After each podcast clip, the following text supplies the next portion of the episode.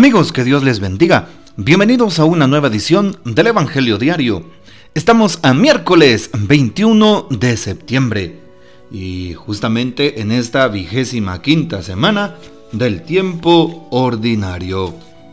Para hoy celebramos y recordamos en la liturgia de la iglesia la fiesta de San Mateo, apóstol y evangelista. San Mateo es una figura que se destaca en el grupo de los apóstoles. De hecho, su nombre era Leví y el Señor le cambia el nombre a Mateo. En el capítulo 9 y versículo 9 del Evangelio que lleva su nombre, encontramos precisamente eh, toda la historia de este personaje. La vocación de este recaudador de impuestos en Cafarnaum constituye uno de los episodios sobresalientes del ministerio de Jesús en Galilea.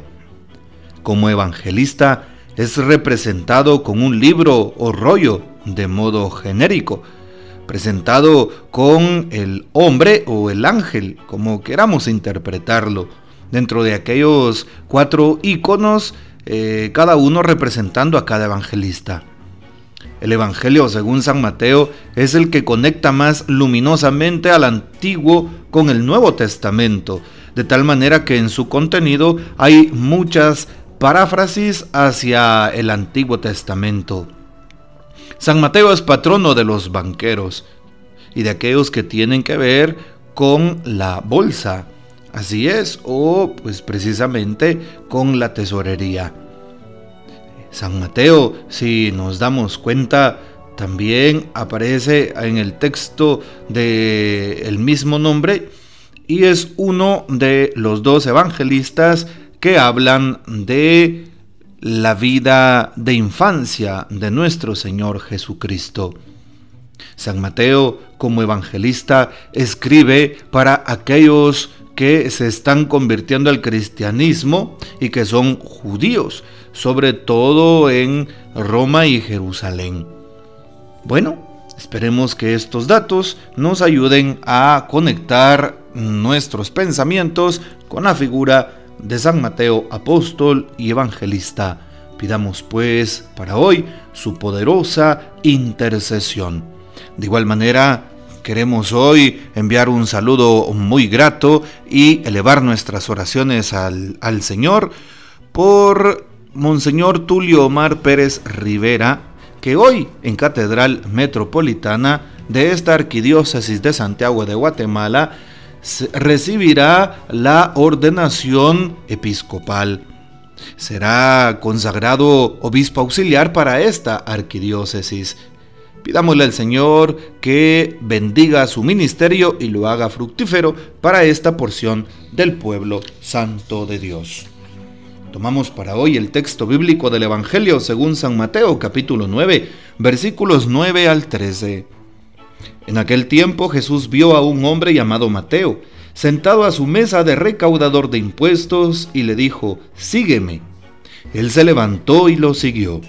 Después cuando estaba a la mesa en casa de Mateo, muchos publicanos y pecadores se sentaron también a comer con Jesús y sus discípulos. Viendo esto, los fariseos preguntaron a los discípulos, ¿por qué su maestro come con publicanos y pecadores? Jesús los oyó y les dijo, no son los sanos los que necesitan de médico, sino los enfermos. Vayan pues y aprendan lo que significa yo quiero misericordia y no sacrificios yo no he venido a llamar a los justos, sino a los pecadores. Palabra del Señor, gloria a ti Señor Jesús. Bien, ¿qué podemos afirmar sobre la palabra de Dios? Solamente recordar que también en este día escuchamos al apóstol San Pablo en la carta a los Efesios capítulo 4, en la primera lectura. Y San Pablo señala algo muy importante. Los exhorto a que lleven una vida digna del llamamiento que han recibido. ¿Qué tipo de llamada has recibido? Tú eres padre o madre de familia, ¿cómo estás tratando a tus hijos? ¿Cómo estás tratando a tu esposo? ¿Cómo tratas a tu esposa? ¿Estás amándolos con, con sinceridad, con fidelidad? Estás siendo una persona sincera contigo mismo y con los tuyos, con tu propia familia. Si eres hijo, este llamamiento que has recibido como hijo de tus padres, estás obedeciendo, estás amándoles, estás dándoles lo necesario a tus padres o dándoles dolor de cabeza, lo contrario a lo que Dios pide hoy. Por eso el Señor lo dice, lleven una vida digna del llamamiento que han recibido. Cada uno de nosotros ha recibido un llamado, sobre todo los adultos que hayamos hecho una opción de vida. ¿Cómo estás tratando a tu familia? Lo he preguntado hace un instante. ¿Será que tus actitudes son correctas y son las mejores? ¿No será que eres una persona muy enojada en tu casa? ¿No será que eres una persona muy celosa con tu, con tu pareja, con tu esposa, tu esposo? ¿No será que estás siendo una persona muy colérica? ¿Estás siendo una persona incomprensiva en tu casa? ¿Cómo debes de tratar a tu familia? Trátalos de tal manera como si trataras al mismo Señor. Por eso San Pablo continúa diciendo, sean siempre humildes y amables. ¿Será que la humildad y la amabilidad son características que hay en mi corazón en este momento o todo lo contrario? Soy una persona déspota, soy una persona eh, orgullosa, soy una persona que trata mal a los demás, que señala, soy una persona que siempre se mantiene enojada con el otro. Dice también San Pablo hoy en la primera lectura, sean comprensivos y soportense mutuamente con amor, esfuércense en mantenerse unidos en el espíritu con el vínculo de la paz. Ahí está.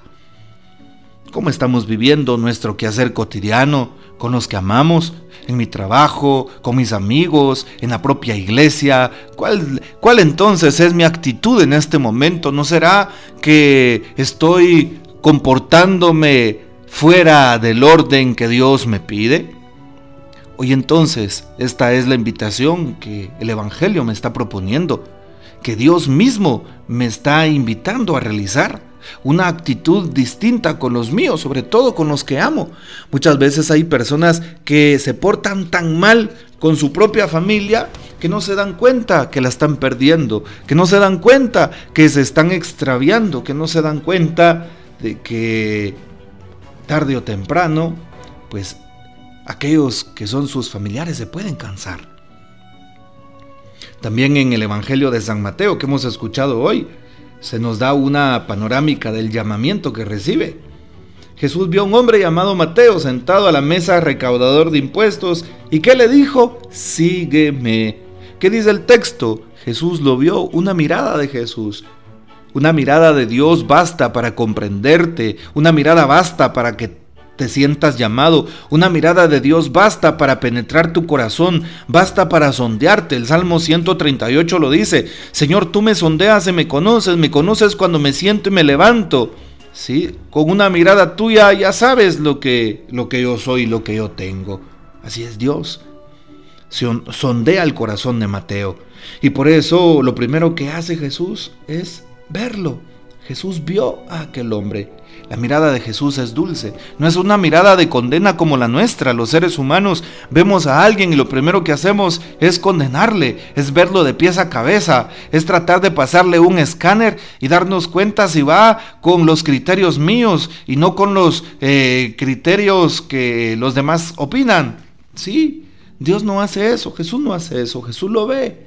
Y la visión de Jesús es una visión de amor y de misericordia.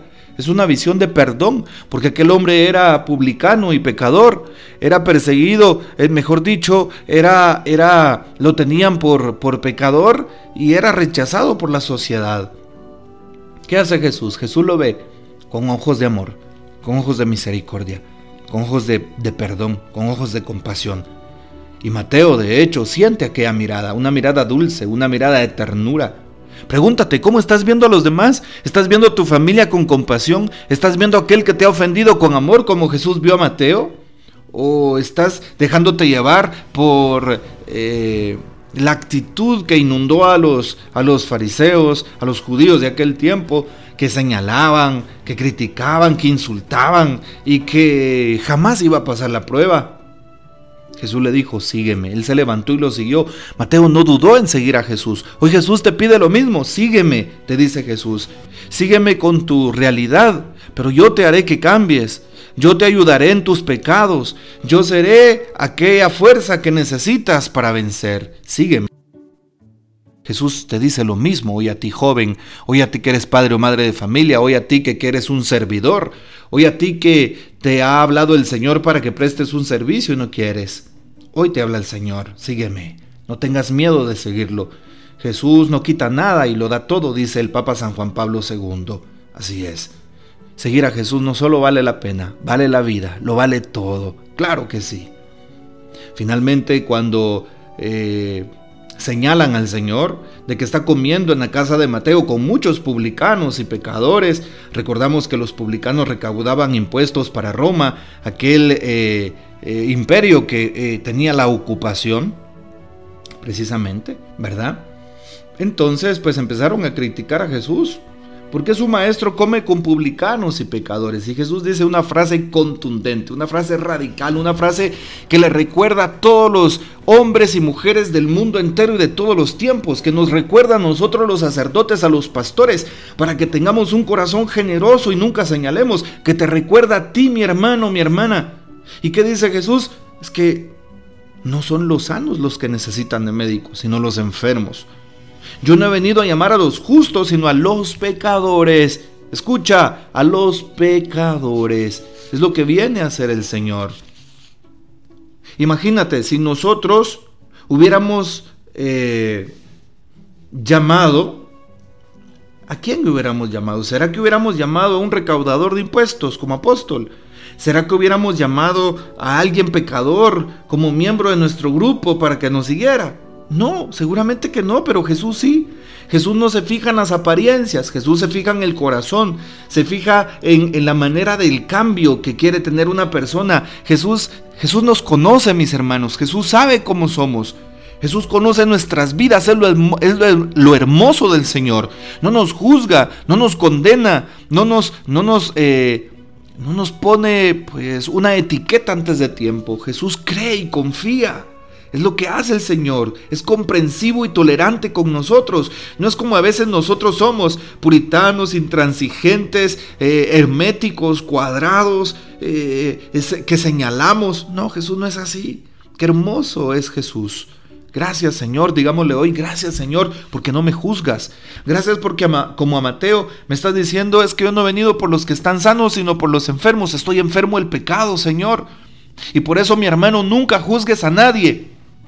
Nunca juzgues a un borracho, nunca juzgues a alguien que está pues, cometiendo alguna situación difícil de pecado. Nunca juzgues porque no sabes cuál es el contexto, no sabes cuál es la historia, no sabes si Dios va a perdonar a esa persona o si esa persona se está arrepintiendo de corazón. No podemos juzgar. No caigamos en ese mismo pecado que cayeron los, los eh, fariseos y aquellos que señalaban a Jesús y que señalaban a los pecadores de aquel tiempo.